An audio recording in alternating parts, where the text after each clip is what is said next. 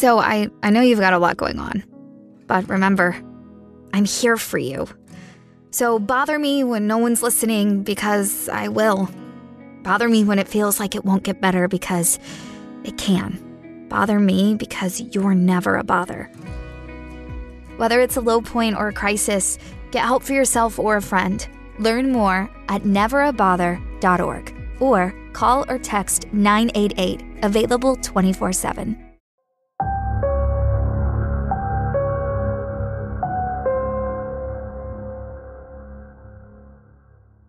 Hello, you guys. What is up? Welcome back to another episode of Killer Instinct, and welcome back to the third episode of Hollow Week.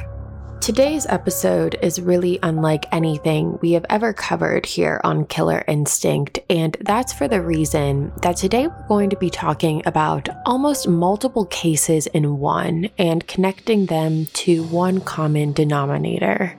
When I asked you guys what episodes you wanted to listen to for Halloween, a lot of you said that you wanted to hear a paranormal episode, and that's really not something we've ever dived into on Killer Instinct. So I'm interested to see how you guys respond to this, because although it's not fully a paranormal case, there are some strange and very terrifying links to this hotel. So I'm interested to see how you guys respond to this. Today, we are talking about the Cecil Hotel. Now, over the years, the Cecil Hotel has gained a reputation for suicides and other murder connections. They even have gone as far as to change their name at this point to try and disassociate themselves with the pattern of death that followed them.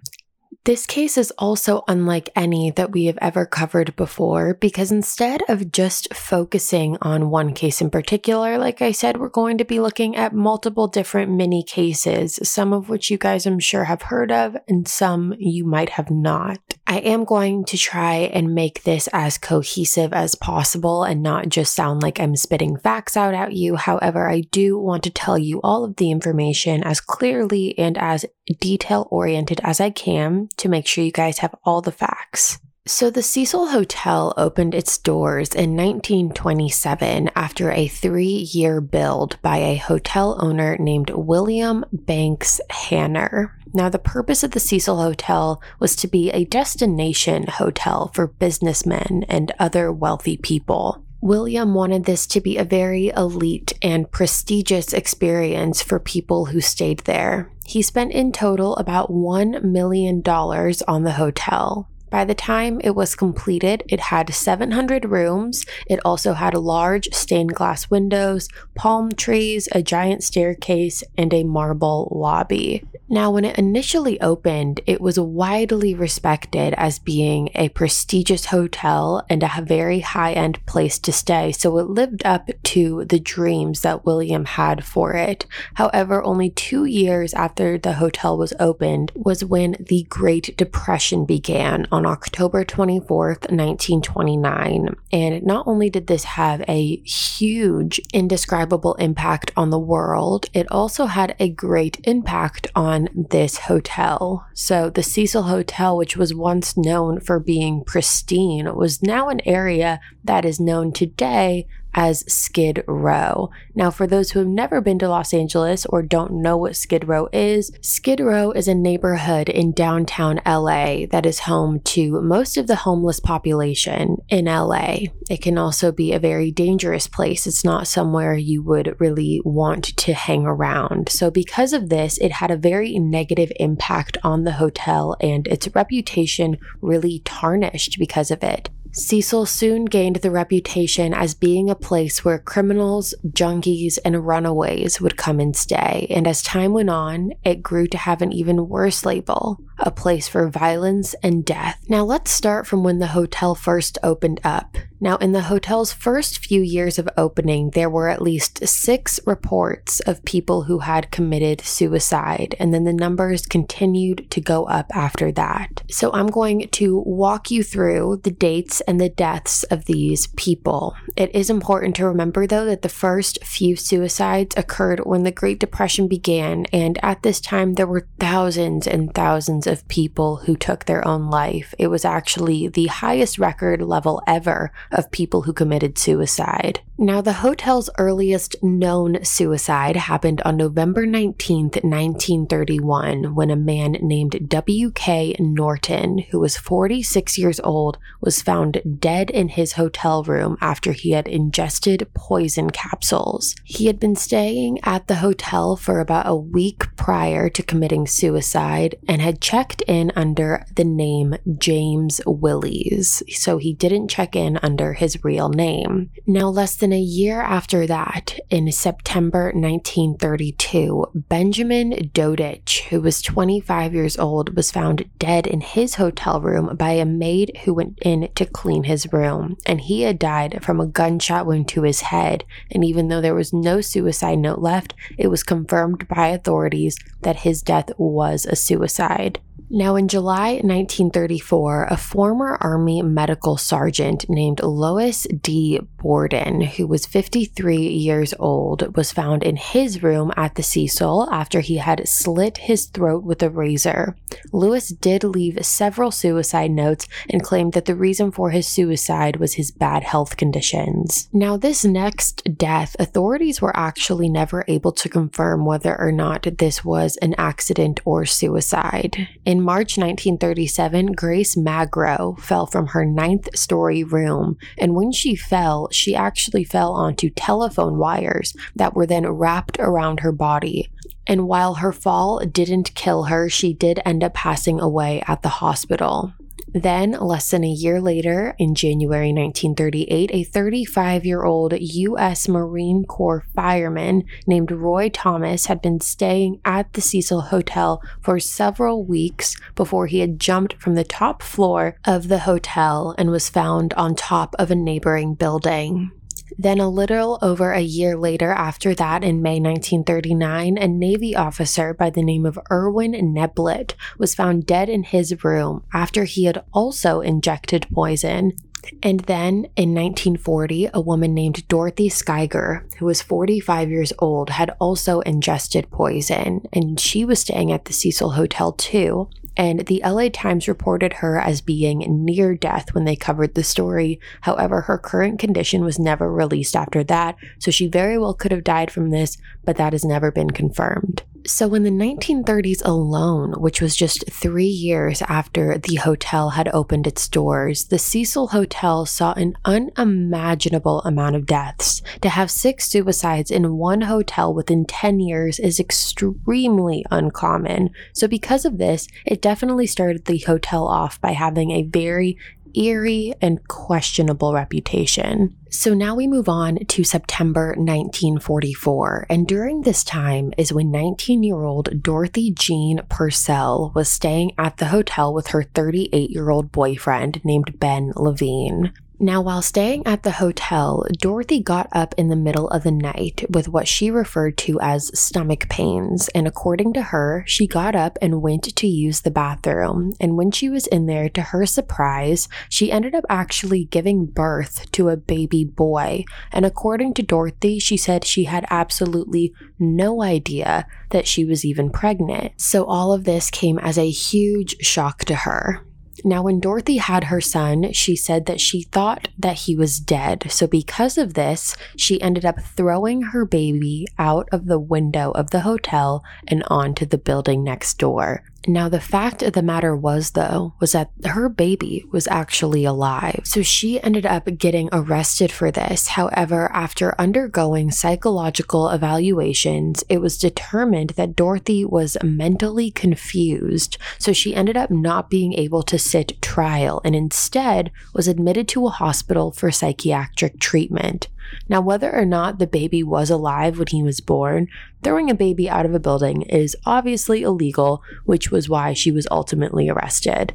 Three years later, in November of 1947, a 35 year old man named Robert Smith committed suicide after jumping out of his hotel room while he was staying on the seventh floor. And then, about seven years after that, on the same exact floor, a stationary firm employee who lived in San Francisco named Helen Gurney had also jumped from the window of her Cecil Hotel hotel room. She had been staying at the hotel for a week before her suicide, and when she checked in, she had also changed her name and she checked in under the name Margaret Brown. Eight years later, on February 11th, 1962, a 50 year old woman named Julia Frances Moore had jumped from the window of her room on the eighth floor. Julia did not leave a suicide note, and police also found a bank book in the hotel room showing a balance of $1,800 after her death. Then, just a couple months after that, on October 12th, 1962, a 27 year old woman woman named Pauline Otten jumped from the window of her room on the ninth floor after she had gotten into an argument with her husband. Now, according to her husband, he had left the room right before she decided to jump to her death. Now, when Pauline jumped out of the window, she actually ended up falling onto another pedestrian who was just walking along on the sidewalk and killed him instantly. This pedestrian was a man named George Gianni, who was 65 years old at the time. Now, because there were no witnesses at the time of this, authorities assumed that they actually knew each other and had decided to commit suicide together. However, it was later discovered that this was not the case because George was found with his shoes on and his hands in his pockets, and authorities concluded that had he jumped from the window, his shoes would have flown off of his feet. Now, before we move on to the first murder at the Cecil, I want to bring up a name to you guys that you are probably very much familiar with if you are interested in the true crime world, and that is because it was actually someone whose case we covered on last year's Halloween, and that would be the Black Dahlia. If you guys remember, or maybe you don't, if you're a newer listener or have never heard of this case before, in 1947, 22 year old Elizabeth Short was found brutally murdered and mutilated in a park in Los Angeles. Now, to this day, her case remains unsolved, but the reason I'm bringing this up is because it has been said that Elizabeth was last seen at the Cecil Hotel. Now, she is not believed to had died there. However, she was seen there. And I just wanted to bring it up because, again, it is another very eerie connection. So now let's talk about the first known murder. So on June 4th, 1964, a woman named Goldie Osgood, also known as Pigeon Goldie, was murdered in the Cecil Hotel. She was a retired telephone operator and she got her nickname because she was known to feed birds in a nearby park called Pershing Square. On June 4th, Goldie was found dead in her room by a hotel employee, and when Goldie was discovered, she had been raped beaten, and stabbed to death. Her room was also found completely ransacked. Now, next to her body was an LA Dodgers hat that she always wore, as well as a sack full of bird seeds. Now, just hours after her body was discovered, a 29 year old man named Jacques Ellinger was seen walking through Pershing Square, the same park that Goldie would always feed the birds at. And when he was found, he was seen in blood stained clothing. Authorities were contacted and they ended up arresting him for the murder of Goldie. However, after his arrest, he was eventually cleared of having any involvement. So to this day, Goldie's murder remains unsolved. In 1976, there was a man named Jeffrey Paley who purchased a gun and climbed to the top of the Cecil Hotel. Once he got to the rooftop, he ended up firing 15 rounds to the street below, and shortly after the shots were fired, he ended up getting arrested. Luckily, no one was harmed in the situation, and Jeffrey tried to defend himself by saying he wasn't trying to kill anyone. He just wanted to show how easy it would be for a person suffering from mental health issues to purchase a firearm. So now we're going to move on to someone you guys may or may not be familiar with. And this is a man named Richard Ramirez, otherwise known as the Night Stalker. Richard was a serial killer known for murdering at least 14 people and torturing dozens more before he ended up getting arrested.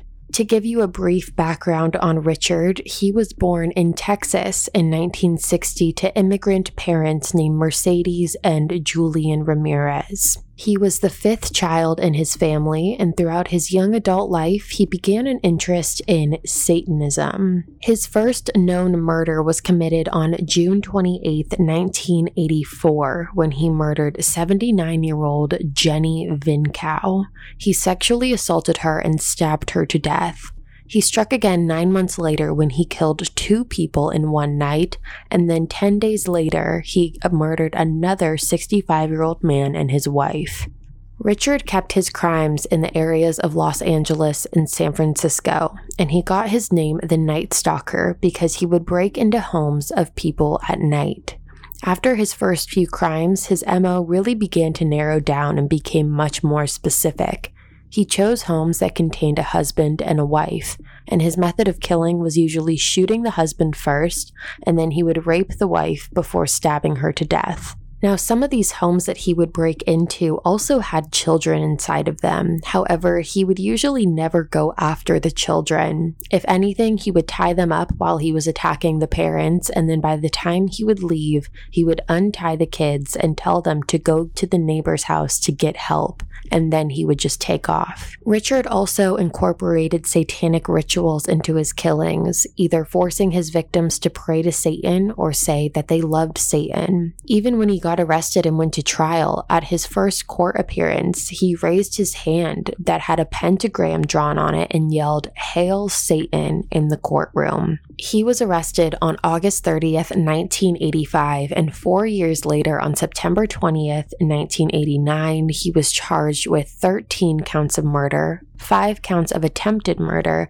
11 sexual assaults, and 14 burglaries. He was sentenced to death by gas chamber. However, he ultimately died 24 years later from complications relating to B cell lymphoma.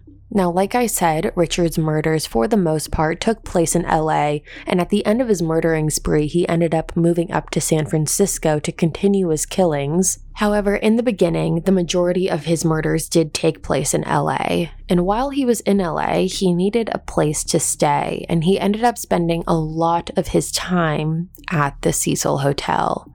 He would stay there quite often because rooms at that time were only $14 a night.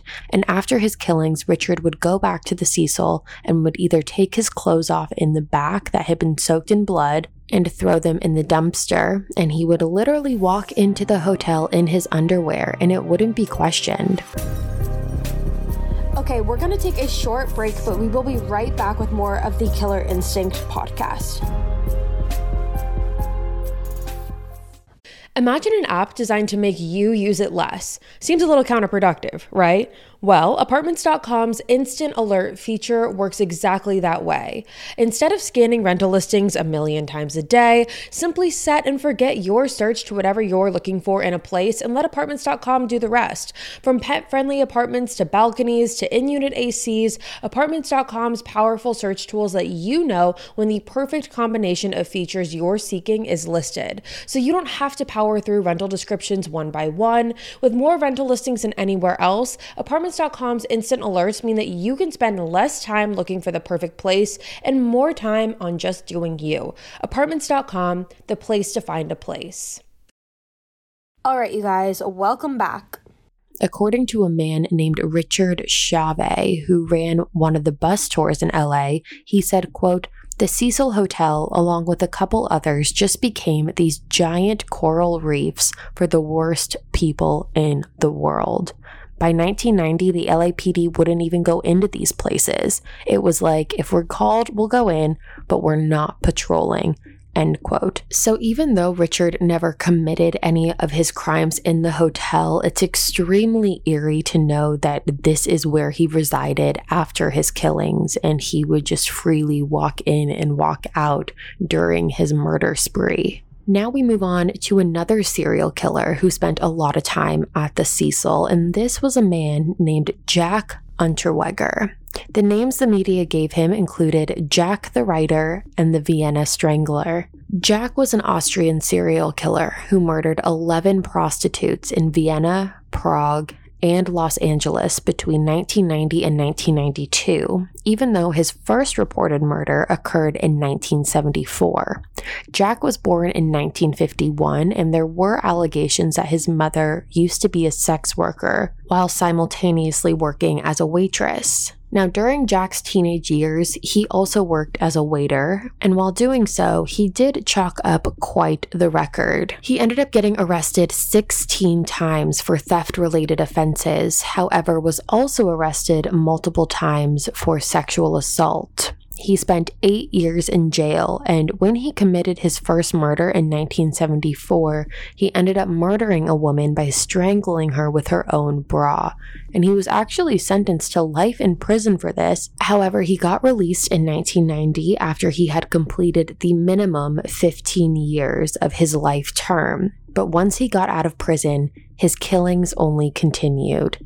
He was known to strangle his victims with their own lingerie and Jack also resided at the Cecil Hotel while living in LA. He worked for an Austrian magazine and wrote articles about crime in LA, ironically enough. Now, because he was technically a reporter, he used it to his advantage completely, and he was able to drive around with the LAPD and learn some of the behind the scenes secrets that they did. And what Jack did is he used these secrets to help his own crimes and help him learn how not to get caught. So he definitely used this reporter journalist job to his advantage. So while he wasn't out killing, he was also staying at the Cecil. So it's just another serial killer who resided there who just adds on to the reasons as to why this hotel has its terrible reputation. So now we're going to talk about a case that connects to the Cecil that you guys have been requesting to be covered for a while now. And it's always been on my list to cover. However, it wasn't until I started researching the hotel that I realized the connection here, and that is the case of Elisa Lam. In 2013, 21 year old Elisa was visiting Los Angeles. She was a student at the University of British Columbia in Vancouver and was last seen on January 31st, 2013, the day that she was supposed to check out of the hotel. However, that never ended up happening. When Elisa's parents didn't hear from her that day, they knew that something was wrong. So they contacted the LAPD to file a missing persons report for Elisa, and they also immediately flew to LA to help with the search. They knew right then and there, the first day that something was wrong. For Elisa to just kind of go off the grid was not in her character whatsoever. So her family immediately took this extremely seriously. Now, hotel staff at Cecil said that they saw Elisa that day alone, and there was also a bookstore manager who saw Elisa outside of the hotel that day and said that she seemed completely normal. She seemed fine, she seemed outgoing, seemed in a good mood, nothing seemed off. Now, now, the reason that this bookstore manager saw her at all to begin with was because Elisa was at the bookstore trying to buy books for her family. And the bookstore manager remembers having a conversation with Elisa about the weight of the books and if they would be too heavy to travel with. Now, when authorities heard about Elisa's case, they ended up bringing in search dogs throughout the hotel to look in Elisa's room, as well as throughout the other rooms in the hotel, but they couldn't pick up any scent. Now, on February 15th, there was actually a video that was released by the LAPD of Elisa, and it was the last known sighting of her, and it was her walking into the elevator of the hotel. Now, if you've heard of this case, then you've probably seen the video that I'm talking about. And once this video was released to the public, it caught everyone's attention, and it was because of the strange behavior that Elisa was exhibiting throughout it. To give you a breakdown of the video, Elisa is seen entering the elevator, and once she gets in, she is seen clicking on several different buttons of floors. And once she does that, she immediately steps back in the corner of the elevator, and when the doors don't immediately close, she is seen quickly peeking her head out of the elevator doorway and looking right and left, almost as if she was worried someone was watching her or someone was going to come into the elevator with her. It definitely seemed like a sign of paranoia. Elisa then stood in the corner of the elevator and then walks out of the elevator completely again, looks side to side, is seen walking down the hall, and then comes back and gets back into the elevator where she clicks more buttons of floors again, and then she puts both of her hands over her ears and turns to the right, she is then seen moving her arms in strange motions, and then the elevator doors finally close. Now, when this video got out, a lot of people were spitting out their theories. Some thought that she was on drugs, some thought that she was being followed, and that's why she was acting so strange.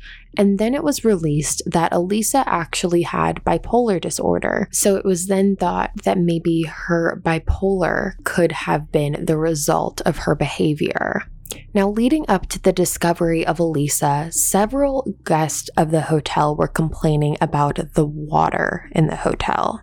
They were saying that their water pressure was low, some were saying that their water was black, and some were complaining of the taste of the water. Then, on February 19th, Elisa's body was found in a thousand gallon water tank. Now, the Cecil Hotel had four of these tanks that provided water to all of the hotel rooms, as well as the kitchen and the coffee shop, and that's where Elisa's body was discovered. Two days later, on February 21st, the coroner's office said that Elisa's cause of death was accidental drowning, with her bipolar disorder being a significant factor in her death. The coroner's report also stated that Elisa's body had been found with no clothes on. However, the clothes similar to the ones she was seen wearing in the elevator were found floating in the water.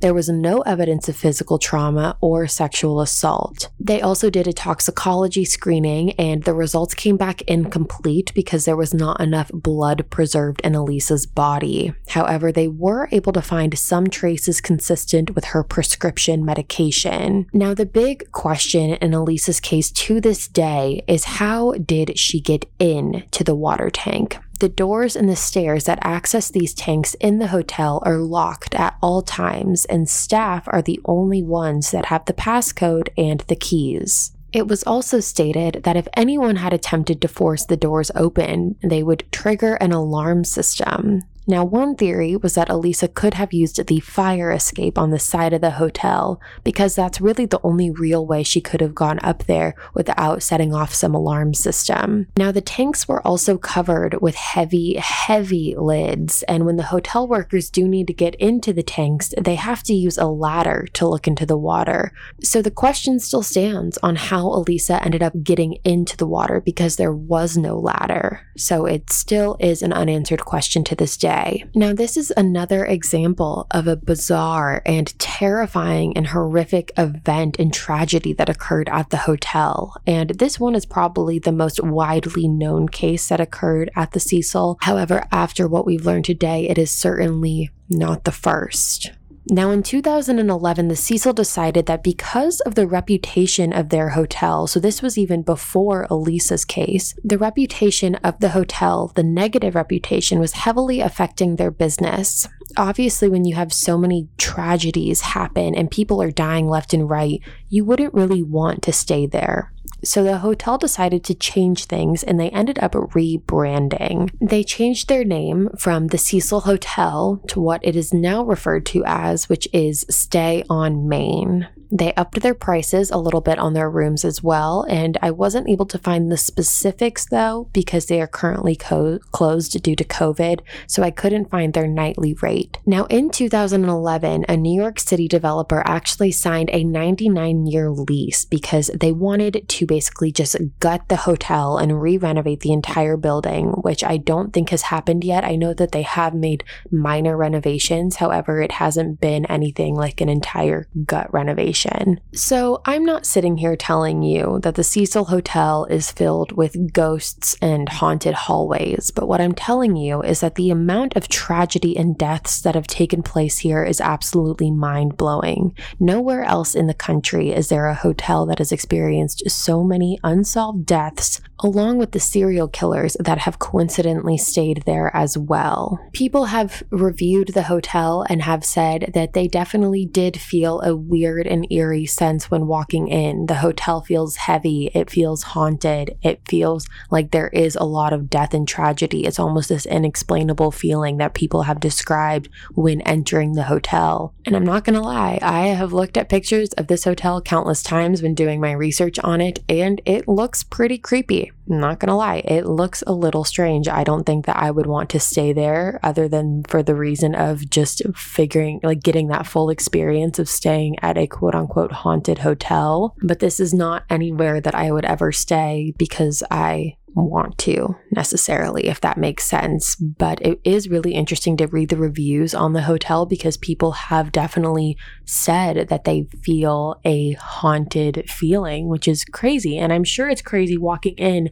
thinking about all of the tragedy that's occurred there, thinking about the serial killers who have stayed there, so I'm super interested in hearing what you guys have to say about the hotel. I was absolutely fascinated by learning about it all, so I'm super eager to hear what you guys think. So, would you ever stay here? Is this some place that would interest you? Do you think that all of the tragedy that occurs here is just a coincidence? Or do you think that there is a deeper rooted something here. So I'm very interested to hear what you guys have to say. And with that being said, you guys, that is the end of day three of Hollow Week. Thank you guys so much for tuning in to another Hollow Week episode here on Killer Instinct. And if you haven't already, make sure you subscribe to the podcast. We post every Wednesday here on Killer Instinct. You will not want to miss it. And right now, we're in the best time of the year. We are in the middle of Hollow Week. So I will actually be back again tomorrow with a brand new true crime episode. We are doing back to back episodes leading up to Halloween. So, with that being said, you guys, that is all for me today. Thank you so much for tuning in to another episode of Killer Instinct. If you are new here, hi, my name is Savannah and I'm your host of Killer Instinct. Like I said, I will be back tomorrow with another crazy true crime case for you. And until then, stay safe. I'll see you tomorrow.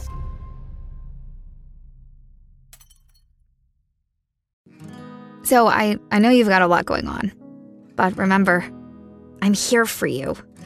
So bother me when no one's listening because I will. Bother me when it feels like it won't get better because it can. Bother me because you're never a bother. Whether it's a low point or a crisis, get help for yourself or a friend. Learn more at neverabother.org or call or text 988, available 24 7. So I, I know you've got a lot going on, but remember, I'm here for you. So bother me when no one's listening because I will. Bother me when it feels like it won't get better because it can. Bother me because you're never a bother. Whether it's a low point or a crisis, get help for yourself or a friend. Learn more at neverabother.org or call or text 988, available 24 7.